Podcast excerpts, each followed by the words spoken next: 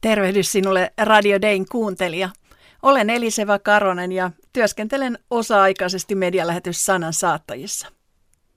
Haluan lukea sinulle radiohartauden aluksi Turkista tulleen palautteen 42-vuotiaalta naiselta, joka oli kuunnellut Sansan tukemia Toivoa naisille radio-ohjelmia.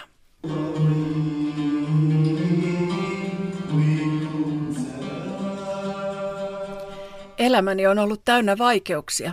Olen nyt toisessa avioliitossa ja minulla on kaksi lasta. Menin naimisiin hyvin nuorena. 19-vuotiaana sain ensimmäisen lapseni. 15-vuotiaana tämä lapsi kuoli liikenneonnettomuudessa.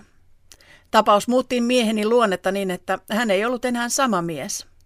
Kolme vuotta onnettomuuden jälkeen menetimme kaiken ja mieheni kuoli sydänkohtaukseen.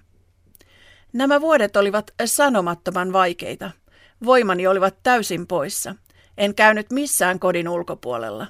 Naapurit auttoivat minua ruoanlaitossa ja siivouksessa. Koin syvää toivottomuutta ja halusin kuolla itsekin. Eräänä päivänä naapurini suositteli minulle radio-ohjelmianne.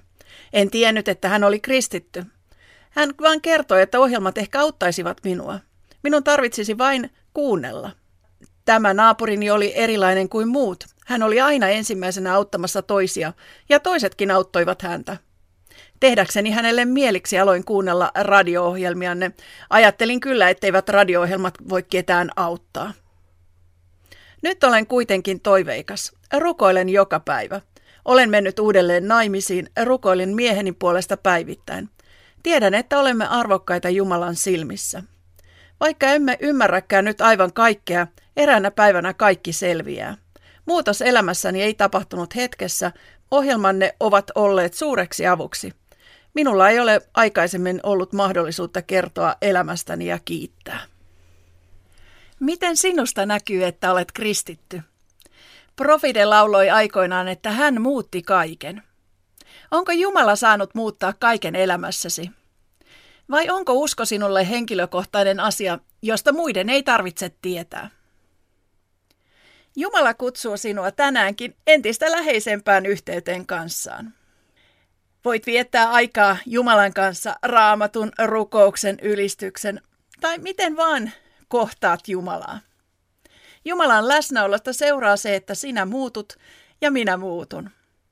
Paavali kirjoittaa toisessa korintilaiskirjeessään, Herra on henki ja missä Herran henki on, siellä on vapaus.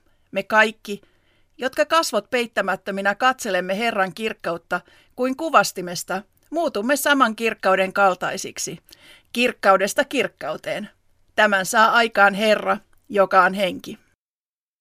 Katsomalla Jumalan kirkkautta, hänestä heijastuva kirkkaus saa meidät muuttumaan sen kirkkauden kaltaiseksi, jota katsomme. Katsellessamme Jumalaa näemme hänen täydellisyytensä ja Pyhä henki saa meidät muuttumaan yhä enemmän hänen kaltaisekseen. On syytä kuitenkin huomata, että muuttuminen ei ole ihmisen oma teko. Rukoilemme. Herra, ihan alkuun haluan julistaa tämän kalattalaiskirjettä. En enää elä minä, vaan Kristus elää minussa. Sen elämän, jota tässä ruumiissani vielä elän, elän uskoen Jumalan poikaan, joka rakasti minua ja antoi henkensä puolestani. Herra, ohjaa sinä meitä ja opasta. Me janoamme sinua. Me emme yksin jaksa tässä maailmassa. Kiitos, että saamme pyytää tähänkin päivään sinun veresi suojaa. Jeesuksen nimessä, amen.